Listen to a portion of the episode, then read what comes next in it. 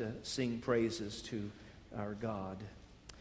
On the one hand, our text this morning begins at verse 14 of chapter 7 and goes all the way through chapter 10, verse 29, although we're not going to read that all in one swoop.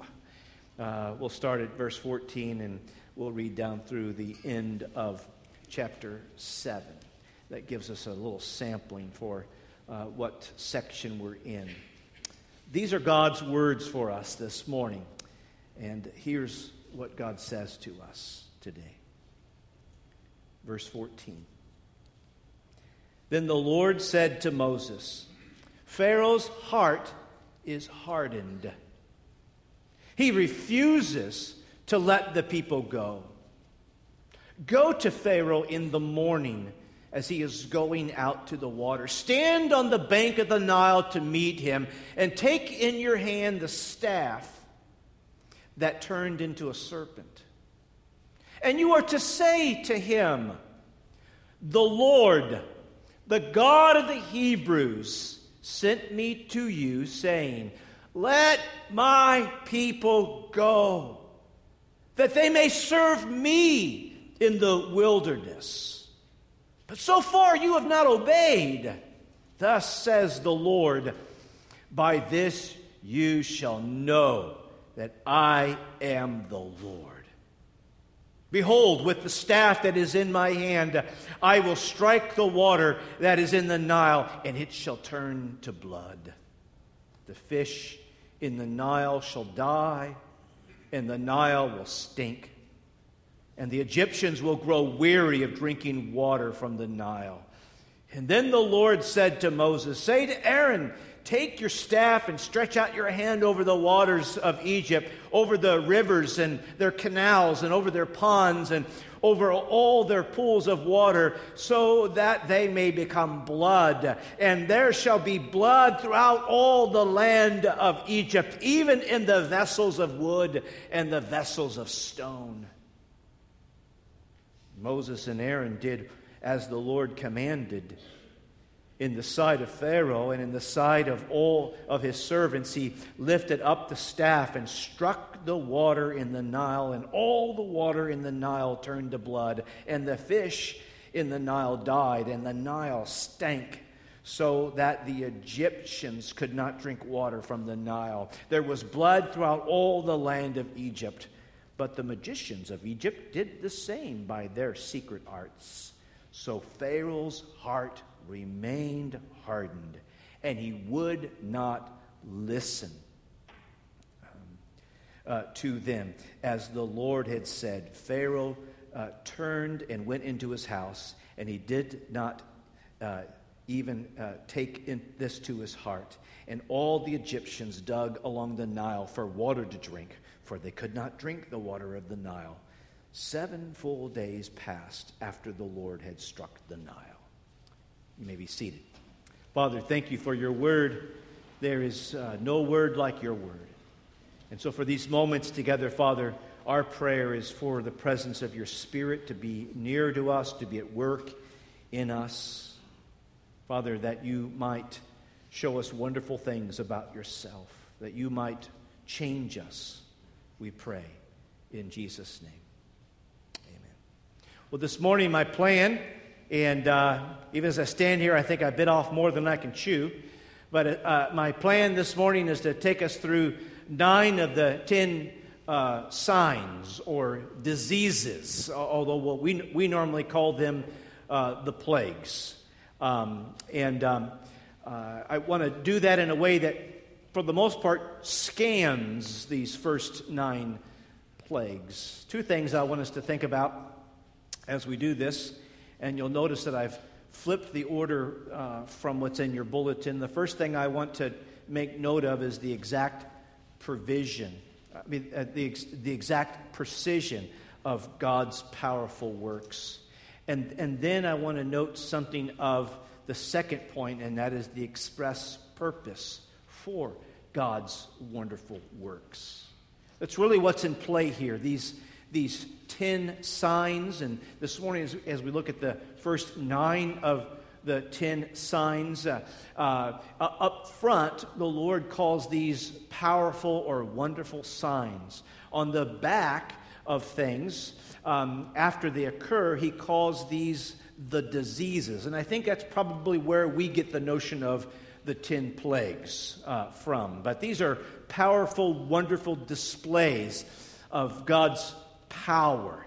Uh, and as we consider the first nine, first of all, I, there, is, there is something, and that's why I just kind of going to collapse them all and kind of bundle them up and look at them together. There is, there is something of a of definite pattern uh, of each of these first nine.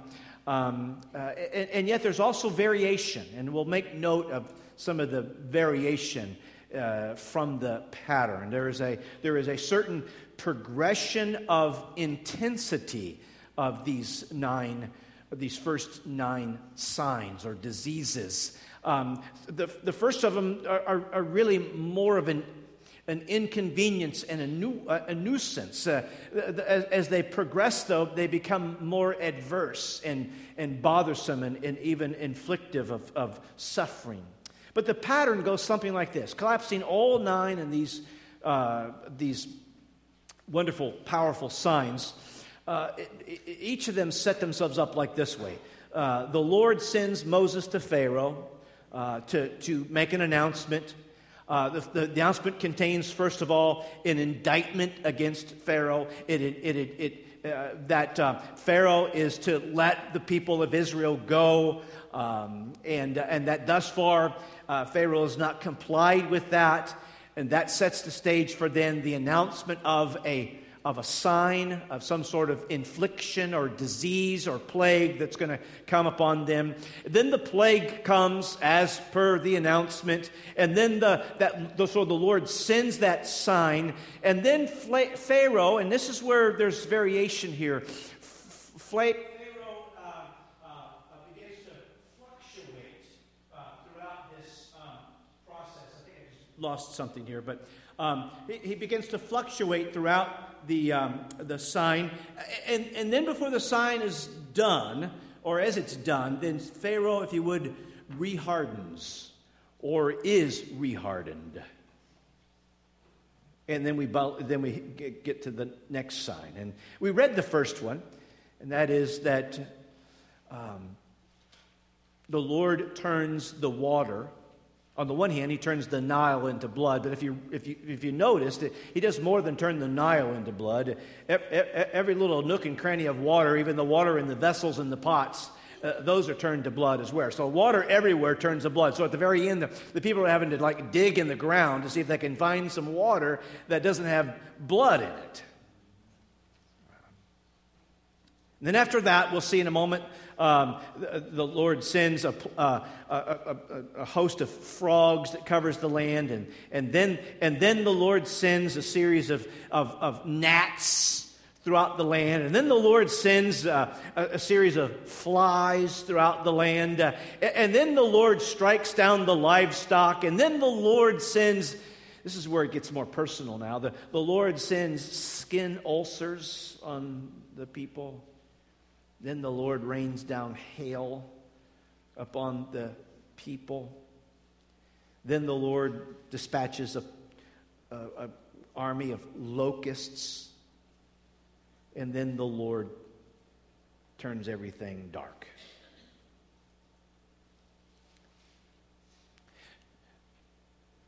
What I want to kind of trace, because there's, there's variations of this.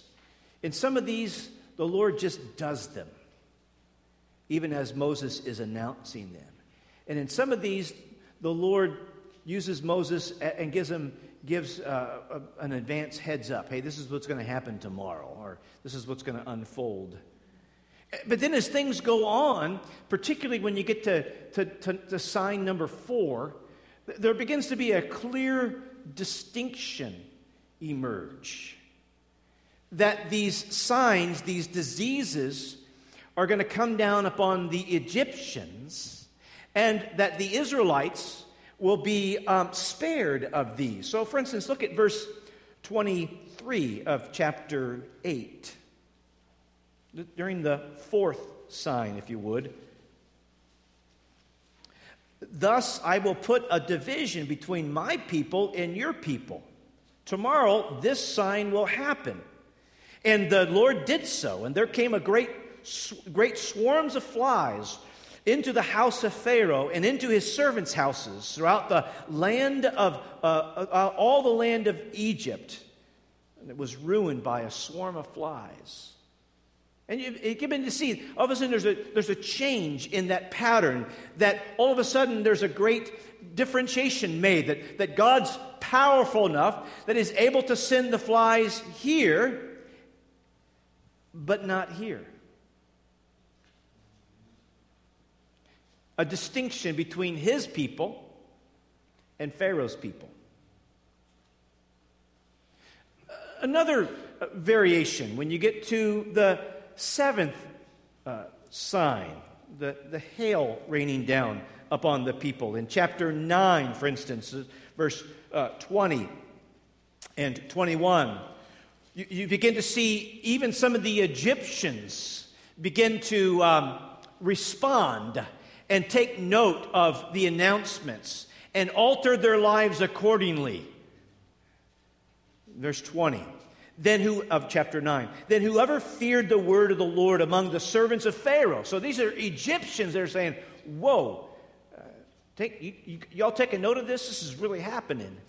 Um, then then whoever feared the word of the lord among the servants of pharaoh hurried his slaves and his livestock into the houses but whoever did not pay attention to the word of the lord left his slaves and his livestock in the field in other words, uh, they're given a heads up, they're given a time of response, and those who respond to these warnings will be spared. And those who do not respond to these warnings, then, then, then they will not be spared.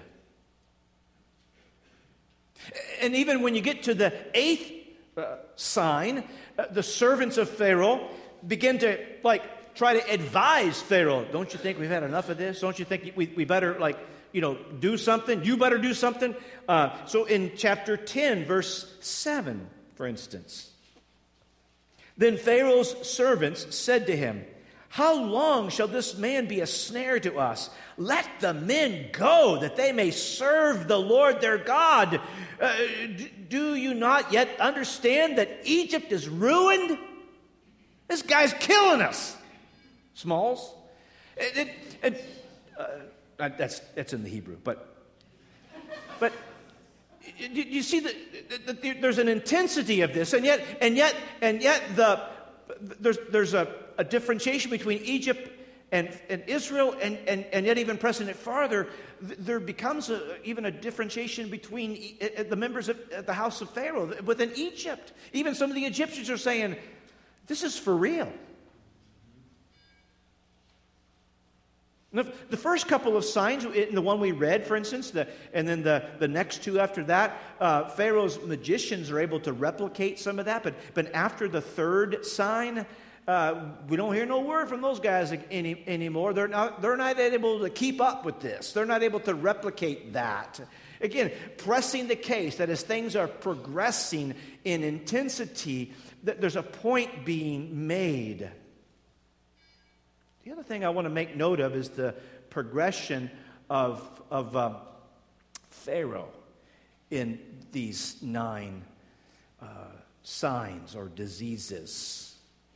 Um, it's mentioned a couple of times even in our reading uh, this morning, but, uh, but as we move on to the various uh, other signs, we, we, we, see, we see the language once again. We saw it, for instance, in it starts out of the blocks there in chapter 7, verse 14 in our reading. And the Lord said to Moses, Pharaoh's heart is hardened. He refuses to let my people go. He won't listen to me. And then he, he says in verse 22 of, of our reading this morning um, But the magicians of Egypt did the same by their secret arts. So Pharaoh's heart remained hardened, and he would not listen to them as the Lord had said. And, and through this, we see the, the, the, the progression and yet the variance of this language of hardness as it pertains to Pharaoh. And in some cases, and we've already made note of this, and yet this is the, the next increment in us trying to think through, uh, because it's, it's started back in chapter 4 and it'll continue through, through to, to chapter 14. This, this matter, this description of hardness as it pertains to Pharaoh's heart. And as we just read the two verses today, the onus of Pharaoh's hardness is on himself. He hardens his heart. He remains hardened in his heart posture. So we look at verse 15 of chapter 8. It's the same, but, but when Pharaoh saw that there was a respite, he hardened his heart and would not listen to them, as the Lord had said. Or in chapter 8, verse 19, then the magicians said to Pharaoh, uh, This is the finger of God. In other words, we can't do that one. Uh, th- but Pharaoh's heart was hardened, and he would not listen to them as the Lord had said. Or in chapter 8, verse 32, but Pharaoh hardened his heart this time also and did not let them go. Now, what's next? In chapter 9, verse 12, is a variation. Up to this point, from what I've read thus far, in chapter 7 and in chapter 8, the, the onus has been upon the fact that Pharaoh's heart is hardened. Pharaoh hardened his own heart. Now look at the difference there in chapter 9, verse 12. But the Lord hardened the heart of Pharaoh, and he did not listen to them as the Lord had spoken to Moses. Or, now it goes back then in chapter 9, verse 35. So the heart of Pharaoh was hardened, and he did not let the people of Israel go, just as the Lord had spoken through Moses. And then in chapter 10, three more times of this same pattern that we saw uh, in chapter 9 of verse 12. Then, uh, verse 1 in chapter 10, then the Lord said to Moses, Go into Pharaoh, for I have hardened his heart and the heart of his servants, that I may show these signs of mine among them, and that they may uh, tell in the hearing of your, and that you may tell in the hearing of your son and your grandson how I have dealt harshly with the Egyptians. Or in verse 20 of chapter 10, where it says, But the Lord hardened Pharaoh's heart, and he did not let the people of Israel go. Or in verse 27 of chapter 10, but the Lord hardened Pharaoh's heart, and he would not let them go. Let me, let me try to piece all this together. The quick and skinny of it, it would just be put together like this. So, which and is it? Did Pharaoh harden his own heart, or did the Lord harden Pharaoh's heart? Which and is it? To which we would go like this. We would nod an affirmation. Why would we do that? Because if we want to stay with the text of Scripture, the text of Scripture affirm both that Pharaoh has a hard heart, that Pharaoh has hardened his heart, and that the Lord has hardened Pharaoh's heart. Now, we like to clean things up sometimes in a way that gets us in trouble. We like to clean things up in a way that sometimes takes us beyond the categories and the parameters of Scripture it would be better just to stay within the parameters of Scripture, even if that leaves us kind of in a quandary of which one is it? But let me see if I can kind of add some insight to this. First of all, Pharaoh is a lot like the rest of us. And part of what I mean by that is in our own natural state, being kinfolks from Adam and Eve, uh, we, we, we, we come into this world with a heart that is not inclined toward the Lord. We come into this world with a heart, in fact, that is postured against the Lord. Our own natural bent is a natural hardness toward the things of God. All of us, without exception, operate in our own natural state in a hardness toward God. Right? So, on the one hand, when it says that Pharaoh hardened his heart, he's just acting like the rest of us. When it says that Pharaoh's heart is hardened, he's, he's just lumping Pharaoh in with the rest of us. And yet, when it says that the Lord hardened Pharaoh's heart, and you'll notice that in terms of as we've read it this morning, those as we're making our way through these first nine signs, these, the, the, the, out of the last five of the nine signs, the language is upon the Lord hardening Pharaoh's heart. It starts out where the first five are Pharaoh hardened his own heart. And four of the last five are the Lord hardens Pharaoh's heart. Let me suggest to you what I think that implies, and that is as God is bringing these signs down upon Pharaoh, Pharaoh's about to bust up. Pharaoh's about to fluctuate. Think about it. How much of God's thumb would it take to break your heart? Not much.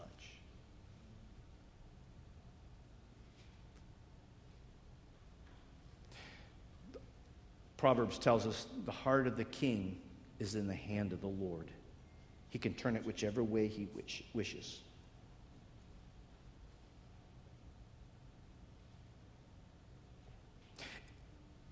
And what we're seeing is the accumulative effect of these plagues, these signs, these diseases are, are, are starting to wear upon Pharaoh. And he's starting to relent. And this may sound harsh, but God ain't done teaching them yet. And so God solidifies his own natural hardened bent the, the, the, the signs could, could if, on the one hand, break Pharaoh. On the other hand, God strengthens Pharaoh's heart so that the signs don't break him, so that God can bring down some even more intense, powerful signs. I, I want you to back up and say, Is that God? Is God that big? Is God that in control? Is God that majestic? Is God that wholly other that, that, that He could put His hand upon us and solidify our natural hard heart? This is not a God we get to play with. This is a God whom we ought to fear. This is a God who, while we ought to fear, is also God who is known for Anyone who cries out to this God for mercy will find it.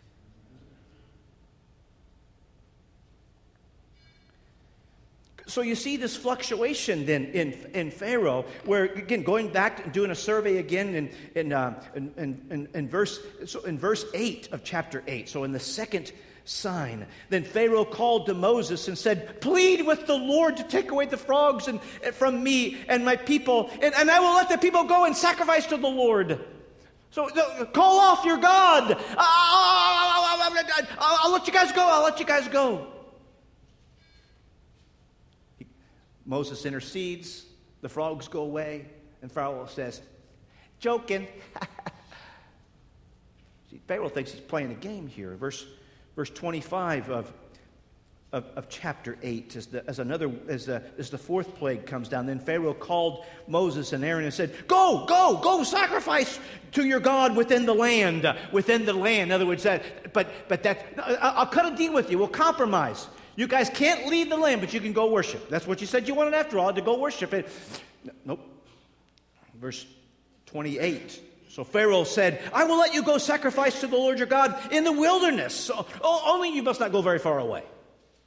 He's trying to broker a deal. The intensity of the, of the signs are coming down upon Pharaoh and, his, and he's faltering, he's fluctuating. Can God put his powerful hand upon even a natural man with a hardened heart and cause his heart to fluctuate? Our God is God. Look at the development in, in, in, in during, the, during the sixth, uh, I'm sorry, the seventh plague in verse uh, 27 of chapter 9.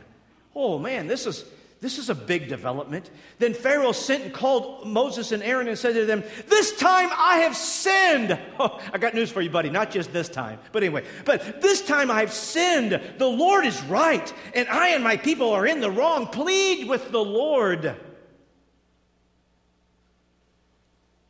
Something similar in, during the eighth plague in chapter 10, verse 16 where he says, Then Pharaoh hastened Moses and Aaron and said, I have sinned against the Lord your God and against you. Now, therefore, uh, forgive my sin, please, only this once, and plead with the Lord uh, uh, uh your God only to remove this death from me.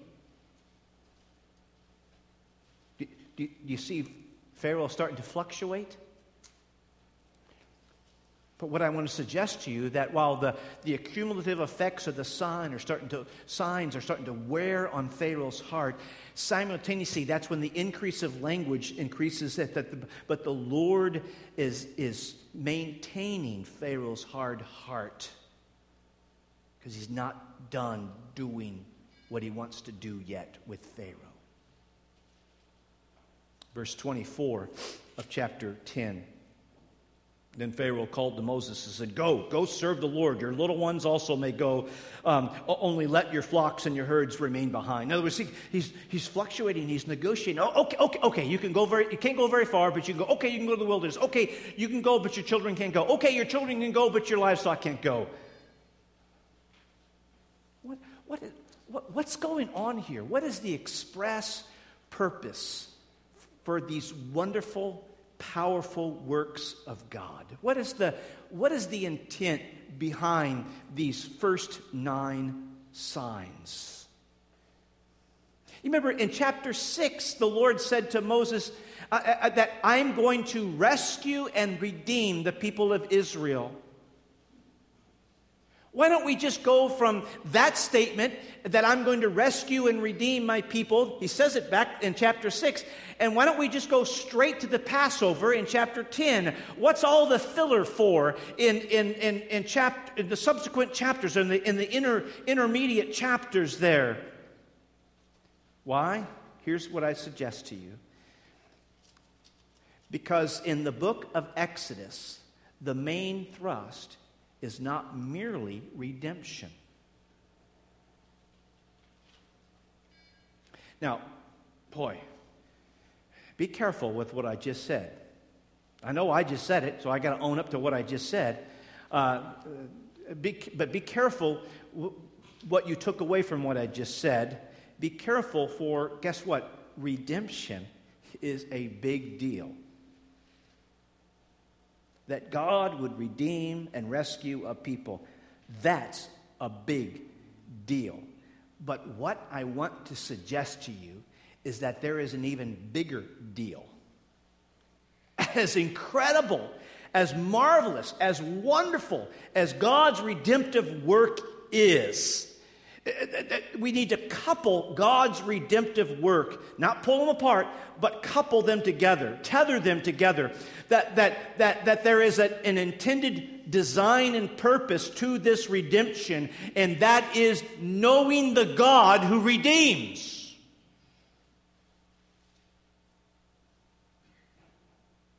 I think this is where much of the church misses it. Much of the church might know a thing or two about redemption but it can become just an empty concept that gets hijacked by other agendas in our culture. We could, in other words, we could marvel, we could sing, we could, we could dance, we could move around and celebrate that we've been redeemed. And we could say that, and the end design of that redemption is I get to feel better about myself. Since it's all about me after all, and God's work of redemption just puts a stamp on the fact that it's all about me. I'm the center of the universe, and He has redeemed me. Look at how lucky He is. We, we, could, we could have a vague concept of redemption uh, that is reshaped by cultural trends, and, and uh, we could say then that um, redemption's purpose is just to give me a better personal view of myself, is to just to reiterate how special I am and to make me feel not so much guilty after all. Those are very human centered, man centered notions that are tethered to the concept of redemption. Redemption, while it certainly involves us, redemption is tethered to something bigger and more impressive. It is not a vague concept to be reshaped by cultural whims. It is, it is to be tethered to God and to a relationship with God.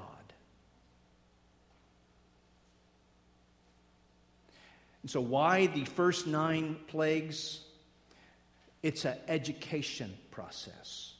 It's a process of showing uh, all who are around, and that means the Egyptians and Pharaoh, but also the Israelites, that they would be aware of the power, the glory, the strength, the wisdom, the majesty of this God who's about to redeem them.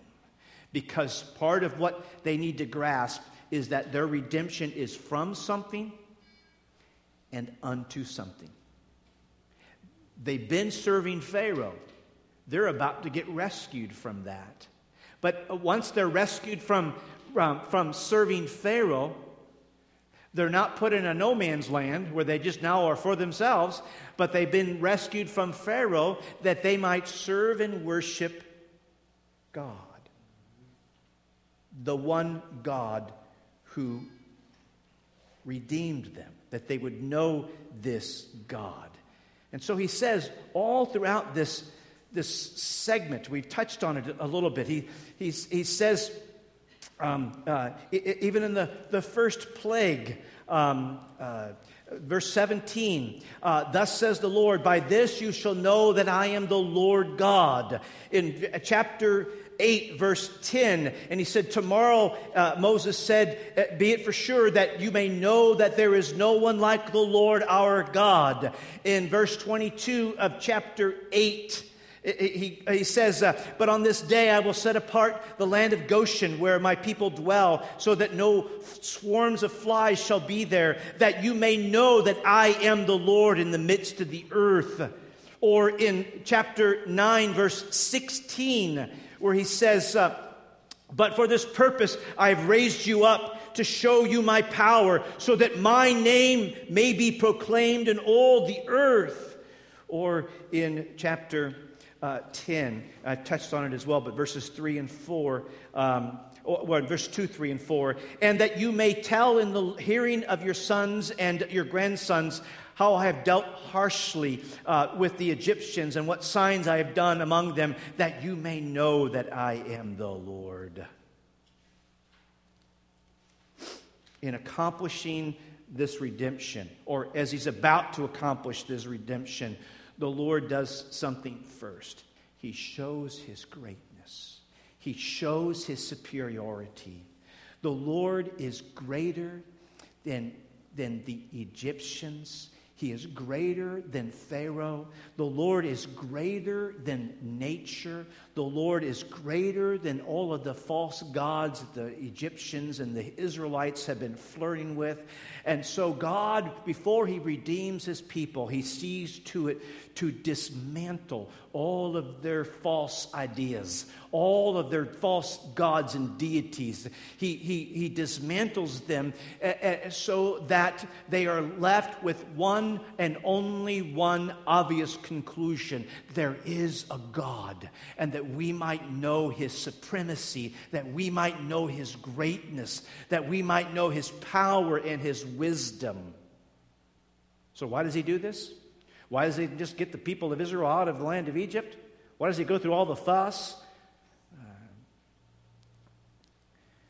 because God, God wants his name known. First of all, he wants his name known because he's not just concerned with one ethnic group.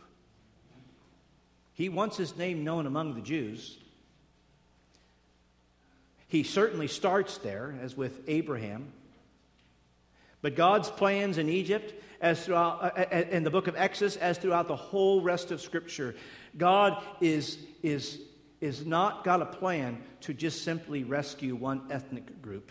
No, God's work of redemption is to bring people into relationship with Himself, uh, people from every, how many? Every tribe, every tongue, every people, every nation. And, and, and so on the, on, the, on, the, on the eve of, of redeeming the people of Israel through the event of the Passover, on the eve of that, he issues a series of plagues that serve as a global witness that testifies to the greatness of the one true God. The whole earth is being put on notice. Not only that he's able to rescue Israel from Egyptian slavery, but that he is utterly, completely, and fully in control of every false God, of every event of nature, of every nation, and every leader of every nation. But God is also concerned, and I must move quickly, He's also concerned with developing the relationship of the people He's about to immediately redeem. He wants them. And I would just add quickly, He wants us. He wants them to have a personal, intimate, deep relationship with Him. He doesn't simply want to say, hey, guess what? You're no longer in bondage to Egyptian slavery. He doesn't, doesn't want to say just simply, hey, guess what? You're no longer in bondage to sin. He displays his power, he displays his wisdom before us, before the Israelites, so that it would foster our trust and dependence upon him, so that it would warrant the worship of our worship of him, so that it would cultivate our witness and mission for him.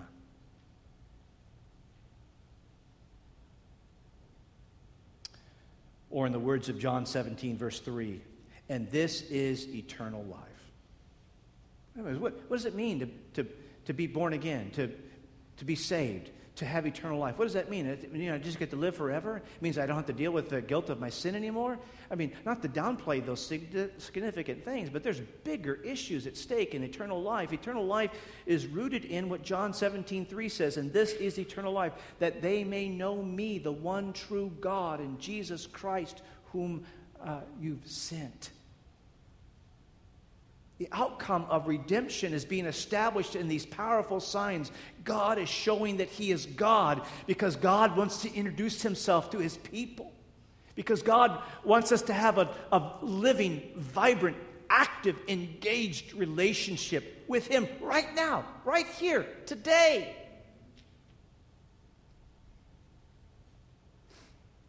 And He's done that even in a greater way than he did through Moses and these wonderful signs. He did this in a way that is, in fact, uh, quite a reversal. For in the Exodus, on the eve of that redemption, God, if you would, flexes his muscle and shows his might, his power. When Jesus set foot on this earth, he, he certainly showed many wonderful signs and miracles. But the greatest thing that Jesus did was hang from that cross. And there on that cross, all of the diseases, the troubles, the curses that we think of as the plagues, all of those were placed on Jesus, who substituted himself for people like you and I. He bore up under the curse. And, in the, in, the, in the great irony of all things, as Jesus bore up under these plagues, these curses, he triumphs over them. He triumphs over all false gods. He triumphs over all kings and rulers. He triumphs over sin and death and the law because God raises him from the dead.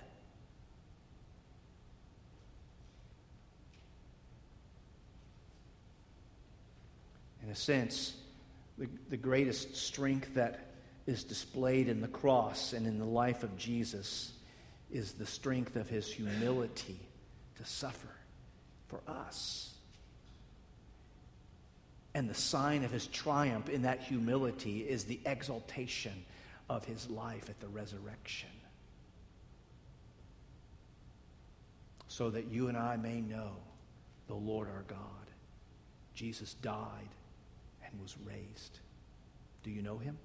Have you turned to him and trusted only in him? Do you follow him?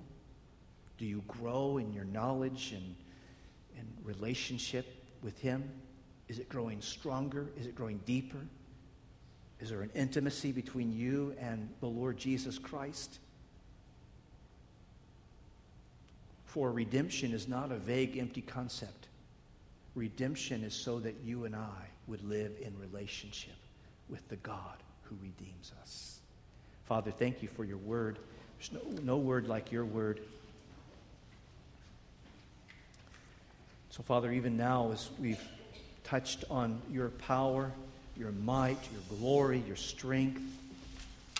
Father, how we've seen that quite ironically, even through the humility of Jesus to take upon himself our sin, our curses.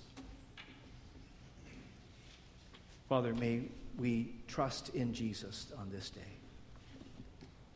May our hearts overflow with happiness and gladness for what Jesus has done for us. For we pray these things in Christ's name. Amen.